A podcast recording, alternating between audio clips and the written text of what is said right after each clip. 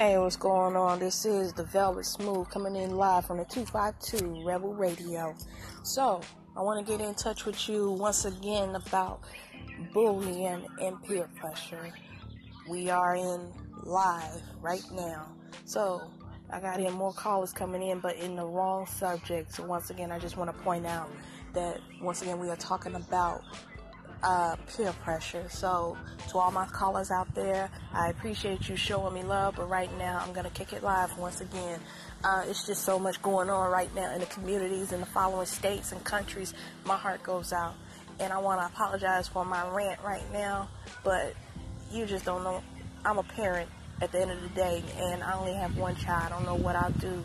I mean, I could see if I wasn't a parent, but still, even if I wasn't a parent, I would still care, because that's just how much heart I have. So once again, to all my callers out here, thank you for rocking with me.